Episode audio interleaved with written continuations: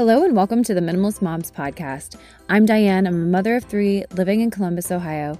I'm trying to make room in my life for what matters by getting rid of the clutter and living life with purpose. I hope you'll join me on the journey to think more and do with less. Listening. It is one of the chief skills that parents need with their children. From paying attention to children to listening to teachers and doctors, much of being a parent consists of listening.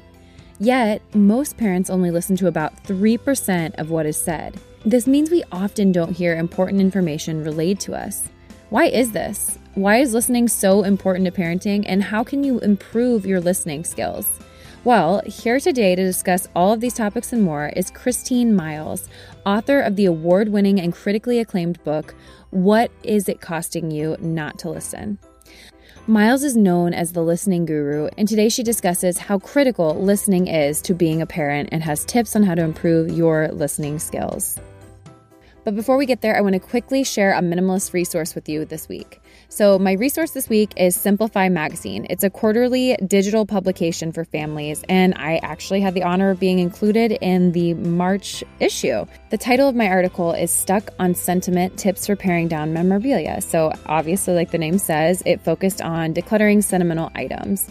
Some other topics included how I let go of 70% of my stuff in eight months, the art of thrift shopping for clothes, understanding hoarding, the timeless home, and then the last of the 11 articles is 10 decluttering principles everyone can use by founder of Simplify Magazine, Joshua Becker. I'm always bad about promoting the things that I've done, so if you're interested in seeing other podcasts I've been a part of, there is a collaboration page on my website, minimalistmomspodcast.com. And for Simplify Magazine, I'll be sure to include a link in the show notes notes for you. The only other bit of housekeeping I'd like to get to before we get to the episode would just be to say if you are enjoying this podcast, I'd love for you to share it with a friend or family member. Now that it's spring, a lot of us are looking to get rid of the things that we have accumulated throughout the winter months. So, my hope is that this podcast helps inspire people that may just be beginning their minimalist pursuits or people looking to declutter their mind and schedule. So, share your favorite episode with someone that you love and want to encourage, and I would really appreciate it.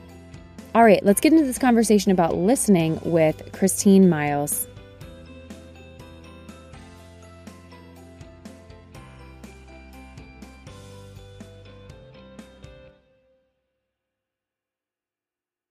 Okay, Christine, you're here today to talk about listening and how important it is to be a good listener as a parent. And I mean, I can see that as my kids are getting older, just listening to their concerns and their lament. So I can't wait to pick your brain a little bit more about the importance of listening and maybe why we're not as good at it as we think we are. But before we get there, why don't you go ahead, introduce yourself, and we'll get into the conversation. Sure. Well, I'm I'm Christine Miles. Uh, I'm originally from Hershey, Pennsylvania. I live in Philly these days. So if, have you been to Hershey or not, ain't Diane? So I like Yeah, that. I have. I love Hershey. I did serve some popcorn and cotton candy back in the day, but that was a long time ago. So yeah, you know, kind of an idyllic childhood in many ways, outdoors, lots of sports, lots of play. Father was a businessman. Um, but I learned to listen differently pretty young. I can remember as early as five because I had a mother who had psychological and mental health issues because she had lost her mother from childbirth you know, it was very warm, charismatic, and very loving, lit up the room. But underneath the surface was this tremendous pain that most people didn't see. And part of my job was to really listen and understand that and what wasn't said, not just what was said. So I learned to tune in very differently at a very young age. Yeah, you have been called the listening guru. I saw as I was researching you a bit. So I'm curious to know how you grew this and how you, I mean, you turned this into a business basically. You've written books on listening. So tell me a little bit more about that. Well, I think most of our passion and purpose shows up pretty early in life and, and fundamentally. So, so this has been my life's work. Uh, I have a master's in psychology. I started my career as a home-based family therapist when I was just 22 years old. So I started working with families very young and I had no experience, no anything except a degree, an undergraduate degree but I was successful in that role more than even my older, more experienced counterparts because I already showed up with this ability to listen. And when I say listen, I don't mean just to pay attention or to attend, but really to fundamentally understand things that were beyond my scope. And so listening helps us understand in a way. And when we listen to understand, in a way that we don't have to have lived through something to to help somebody through it. So so that was kind of the beginning of of tapping into that. And then I, you know, I, I spent my first part of my career as a therapist, but I loved business because I had my father who was a businessman. So I wanted to parlay that experience working with families and systems into business. And my work has always been around the soft skills or what we call the human skills. So raising emotional intelligence. And the commonality of most problems I've helped solve in those realms were that people didn't, they failed in communication because of their inability to listen more than what they were able to say, more than what they, it was more about what they didn't hear and didn't understand. Yes. And you say most parents only listen to about 3% of what is said. And this means we don't often hear the important information that's relayed to us. So, why do we only listen to 3%? I, I know that there's something called active listening, which I, I try to do sometimes. Yeah. but yeah, why do we only listen to 3%? Well, there is something called active listening. And I'm glad you said that because that's largely been what people know about and has been the gold standard. And while I think it's the step in the right direction, I think it also woefully underachieves. We're just trying to show somebody we're actively listening or paying attention. And I think we're white knuckling it. Uh, because really that doesn't give us all the tools that tells us what to do but not how to do it and there's a lot of enemies of listening. And congratulations to all you parents, because I don't know how you get your own teeth brushed in the morning, let alone all the, the little ones you have, and keep everything, your head above water. So, in the absence of the tools, we're not going to hear very much because our brains are the greatest enemy of listening. Our brains are telling us a story. We're distracted. It's uh-huh. telling us to do everything but listen and then you add the other demands of the day on top of that so unless we have the tools we're going to largely fail Yes. And I saw that you have six steps. So we don't have to go in depth to all of them because obviously I want to direct listeners towards your book. However, if you could just give an overview of these six steps because it's so important to listen as a parent. Do you have any more insight into that before we get into the steps? Yeah, well, it's important for two reasons. Because one, and you already said it, your kids are eight and under, right? So they're already starting to have their own things that they're lamenting on and thinking about. And um, and so it's important that we tune in and help them create an emotional language around things so that they can navigate their feelings and self-soothe. That's part of what listening does. It helps enable them with the tools, the emotional skills themselves to navigate. It's also important that we model for them what listening really is so that they can be good listeners in the world. We know that that's something when when they get that young as i did it can help them be successful in other areas and in different ways. It's only going to turbocharge their other skills and abilities. So so it's really important. And sadly there's only there's no education in our school systems on listening. Zero years of education between you know when you're in kindergarten through your business executive programs zero years on listening. So we are told to listen. I'm sure you've said that to your children as a parent, but we are not taught how. So we we enable the tools, and there there are six main tools on what the solution is. The book's called "What Is It Costing You Not to Listen?" Mm-hmm. Because you can't solve a problem you don't know you have. So what are the costs of not listening? With kids, we know that anxiety is going up tremendously in this social media world and all kinds of things. So at the very least, it's going to cost us our, our kids' emotional sense of self. So we need to tune into that. But the solution is called the listening path, the path to understanding. And there's six main tools on that path. And so as a parent, you can use one or all of those tools to make an impact on how you listen. And the byproduct of that is you can also enable your kids with those same tools. Yeah, absolutely. I would say looking to my relationship with my spouse and not necessarily with my children, but so often I want my husband just to listen and not fix.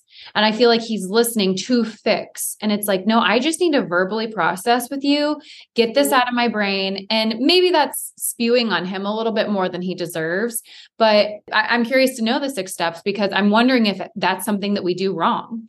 It's it is. It's what every and women do it too, by the way. Men are a little more problem solving oriented by nature than than women, but trust me, women say the same thing. We listen to solve problems, and that's trying to be helpful. That's an act of love for men, right? He's trying to love you by saying, Let me help you. But you're saying, No, no, no, I just want to process it. the, the truth lies somewhere in the middle. When you listen differently, he can actually help you problem solve, but there's some precursors to kind of earning the right to do that. So when you do that, then you get to advise or help a little bit more because otherwise it can just be kind of like, what am I supposed to do? Just listen to you be in pain. That's an uncomfortable place to be.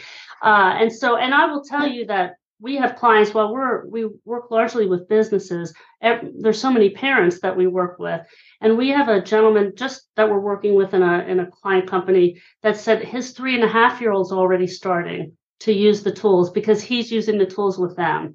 So this is this is simple. So the analogy is you wouldn't go hiking in the woods or backpacking for three weeks without taking tools or supplies in your backpack and we go into conversations unprepared and unprepared how to listen. So we give you those tools so that you don't get lost in the metaphoric woods, so to speak. And so, and, and so one of those tools is really, I'm going to give you one that really helps with parents because we say a lot of things and spouses, but we don't necessarily affirm understanding once we have it. So you might tell your kids to pick up their toys, right? And you expect that they heard it and they're going to do it, right? So yeah. one of the things, one of the tools, we call it the water filter. So stories get contaminated when we hear them because of our brains. And so we have to make sure that we filtered all the contaminants out, our own mm-hmm. stories versus the stories that that you know the teller or the person asking for is is telling us. So one of the ways to do that is to just to ta- start to ask your kids, you know, pick up your toys mm-hmm. and then ask them to reflect back what you heard, right? And say, tell me what you heard me say, and then ask if they get you. Mm-hmm. So you can just say to them, well, you know, tell me, tell me what you heard, and ask mommy, do do I get you?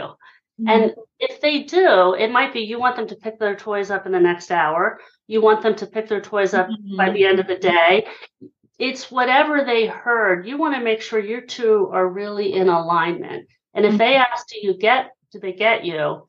You're going to connect more around what was said and what is what is intended versus what they want to process or hear. We expect because we tell kids something mm-hmm. that they've gotten us. And when we teach them to affirm that and make sure they understand the whole message, we're teaching them how to communicate in a much more effective way. Yeah. So I definitely want to hear a few more of your examples and some ways that we can improve listening skills. And then at the end, before we wrap up, I want to know something that we can implement today. So there's a lot of things that you can do to listen differently on those six tools. The first thing, just to help parents understand, is that you can't listen well uh, all the time, right? It's just you have a lot going on. So it's also okay to make space for when you're able to listen and just say, hey, you know, mommy's doing something but once i'm done i'm going to take a moment to listen because they, they can want it right now right now. So sometimes we have to realize multitasking doesn't really work so it's okay to hold the space differently so that you're not always under that that pressure. But the second thing is to know that whenever you're listening you're always listening to a story. Your kids are always telling you a story whether that's a 10 second story or a 20 minute story, you're always getting a story. And so, one of the things, and this is in the book, is when you understand the path or a map to a story, you know how to guide or navigate your children or your spouse to really listen to get the whole story, whether that's a very, very short story or, like I said, a 20 minute story. And then when you become that guide, you really become more effective as a listener. So it's just like when we tell stories, and you tell stories all day through reading books, there's a beginning, there's a struggle, there's a tipping point, there's a, an ending or a, be, a new beginning. And that's part of what we have to learn how to get. Make sure we know all the milestones in a story so that we're organizing and understanding what the context of what's being said is. Because when we lose the context, we really we lose the ability to really understand.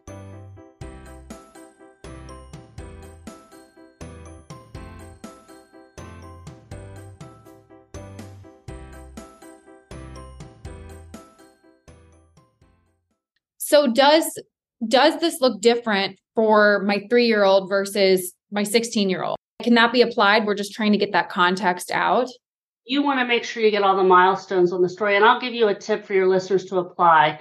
But one of the things is kind of like watching a movie. You know you're watching a story. You know it's going to go somewhere And when you know that, and you, I mean, this is how they build stories in Hollywood. They build them by knowing what the, the trajectory of that story is. It's it's very true when we're listening as well. So there's two questions that we can I can give your listeners to really ask to really help with that.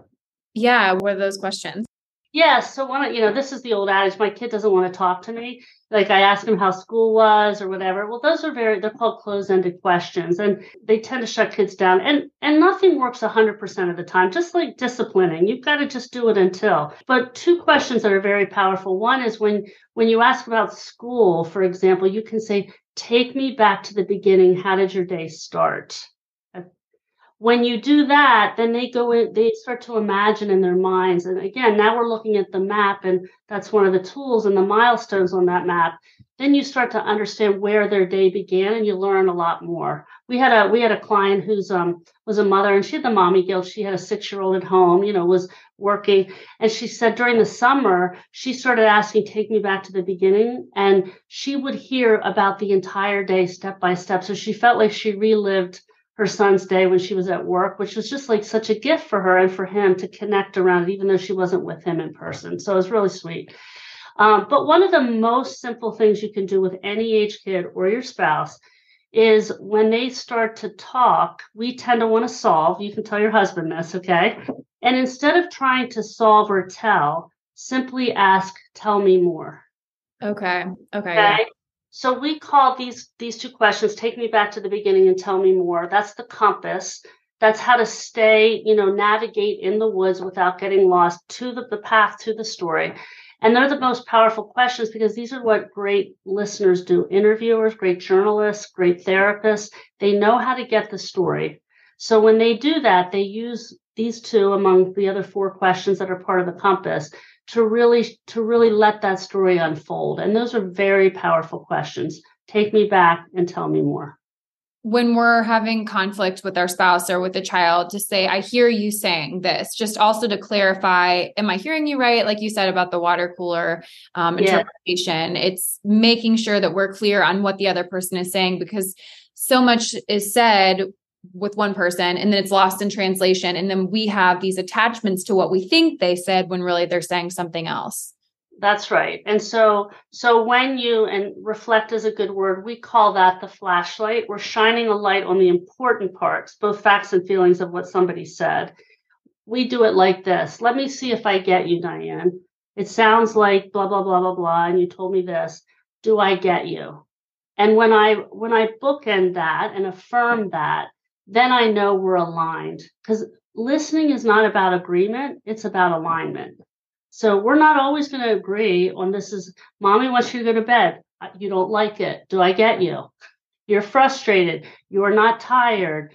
You're you want to stay up longer. That's that's the alignment. That doesn't mean you say no. You still say no, but when when somebody feels understood, even the little ones, you validate them in a way that makes it easier for them to cooperate. One quick thing I meant to ask you is you talked about with multitasking. So, is it a bad idea to have these conversations where we're practicing? I keep calling it active listening, but it would it be bad to do this during dinner time when I'm cooking dinner? Well, the, I appreciate your uh, your you know your cautionary to the active listening. We call it transformational listening or story gathering, okay? Because we're transforming how we listen. But is it okay? It is it is okay because you're not going to not be able to do it. But when you, I mean, because your kids are going to be there, right? They're just going to be constantly. It's just okay if they're getting into something more emotionally important that you put a hold on it and say, let's, this is very important. And let's talk about that in five minutes because I want to make sure I really am, you know, getting you. So it's okay to just put it on the side burner and go, not right now because it's too important and then you can come back to it. But when they're talking to you, just say, Tell me more, and you'll be surprised how much they start opening up to you, and you can cook while they talk. Yeah, absolutely. Well, Christine, do you have any other word of encouragement that you want to leave with the listeners before we wrap up the conversation? Sure. Yeah, I think um, don't expect your kids to listen just because you tell them to. So this is a skill. This is not something that works like walking. They have legs, they're going to walk. so their ears they're going to learn to listen. We we have to help them learn how to listen, and we have to do that by learning to listen ourselves. So understanding how to listen and having those tools is critical to success. Yes, I love how you said that we're teaching this from a really young age. So it's it's encouraging to me that I can create better habits with my 3-year-old that maybe I didn't implement with my 8-year-old, but again, parenthood is all a work in progress. it's a work in progress and it's not too late. I mean, if you start at 8, are you kidding me? You are so far ahead of the game. So far ahead of the game. And you can just do it one question at a time or one tool at a time. Yeah. Um, so that, you know, it's just about creating those habits. And when they see it, like I see it with my nieces, because I grew up with my brother and, and we, yeah. listen, we had a language for listening. And I see that they do many of the things they don't have the language around it like I do. They're yeah. doing many of the same things because this is how they were habituated as well. Yeah, absolutely. Well, Christine, where can listeners connect with you online if they want to do so? The any social media outlet is C Miles Listens. Our company website is Equipt. That's E Q U I P T P as in Paul T as in Tom people.com. And the book's available in any format, an audiobook included, because I know, you know, sometimes we don't have time to sit down and read a book. So audio, Kindle, hardback, softback on all the major outlets, Amazon, easy to get. So, and again, the last third of the book is really the listening path and the tools. Go right to the third part of the book if you want to implement the tools. Absolutely. Well, Christine, I didn't prompt you for this, but I ask every guest two questions before we end the conversation. And the first one is what has been a beneficial resource to you that you'd like to share with the listeners? Yeah, there's a book called The Tao of Coaching, and it's really it's this little handbook. And look, I think as parents and as people, we're always coaching. So learning how, how to be a good coach really helps us in so many facets. So that's a that's a quick guide. Yeah, cool. By Max Landsberg, it looks like. Yep, it's a great okay. little handbook. Yep. Cool. Well, my last question for you is what is something that you can't stop talking about? Right now it's tennis. Let me just so I, uh, I mean, a lot of people are watching Breakpoint too, which is a docu series on on Netflix. So I I was injured in an auto accident when I was 28, and I had a lot of years of both chronic and, and um, acute pain. So I started playing two years ago. So I'm a little obsessed. So, mm-hmm. but I love the mental discipline around it and really the mental toughness of the game and being really strategic. So I really can't get enough of that right now. There are tennis courts at the park at the end of our street. And I have every intention to go down there the few summers we've lived here. And so hopefully I can get down there because we do have tennis rackets and everyone that plays tennis I know loves it. Yeah, well, and pickleball's coming your way. Let me just oh, prepare sure. you because a lot of because it used to be that only older people were playing pickleball, uh-huh. but not anymore. It is now the rage. So you know, yeah, I mean, I'm I'm going to stick with tennis as long as I can, but I think pickle. I mean, pickleball seems to be like you're standing on top of the ping pong table. Yeah, yeah, I feel that way too when I've seen it played. But I have very, I'm almost six feet tall, so I have these huge arms. I Me need to be back. Yeah. Were you an athlete? You look like you were an athlete. Me, I look that way, but looks can be deceiving. I was never an athlete. I I was I did pottery growing up. I did oh. pottery. Oh. I sing. I am yeah, not athletic at all. That's I do all right. Be outside, but yeah, not athletic. Yeah, that's funny. Looks can be deceiving. I'm I'm not I'm five nine, but people think I'm six feet tall because I'm like an optical. I'm like very long limbed. Like it sounds like yeah. you are. So, yeah, yeah. Sure. At least we can find pants long enough now. That's all I can. I know. You. Thank goodness for those tall sizes. It, it was rough back in the yes. day. Yes. Well, Christine, thanks so much for joining me today. I hope this conversation has been helpful to parents. Yeah, me too. It was great. Thanks for the opportunity. I appreciate it. What did you think of the episode? I hope you enjoyed the conversation. To learn more about today's guest, including links, resources related to everything discussed today, visit the episode page at minimalistmomspodcast.com, where you can find the entire podcast archive, as well as my book, Minimalist Moms Living and Parenting with Simplicity, or other ways to connect or work with me online. If you'd like to support the podcast, the easiest and most impactful thing you can do is subscribe to the show on iTunes, Spotify, or YouTube, or wherever you listen to podcasts, and leave a rating or review of your favorite episode.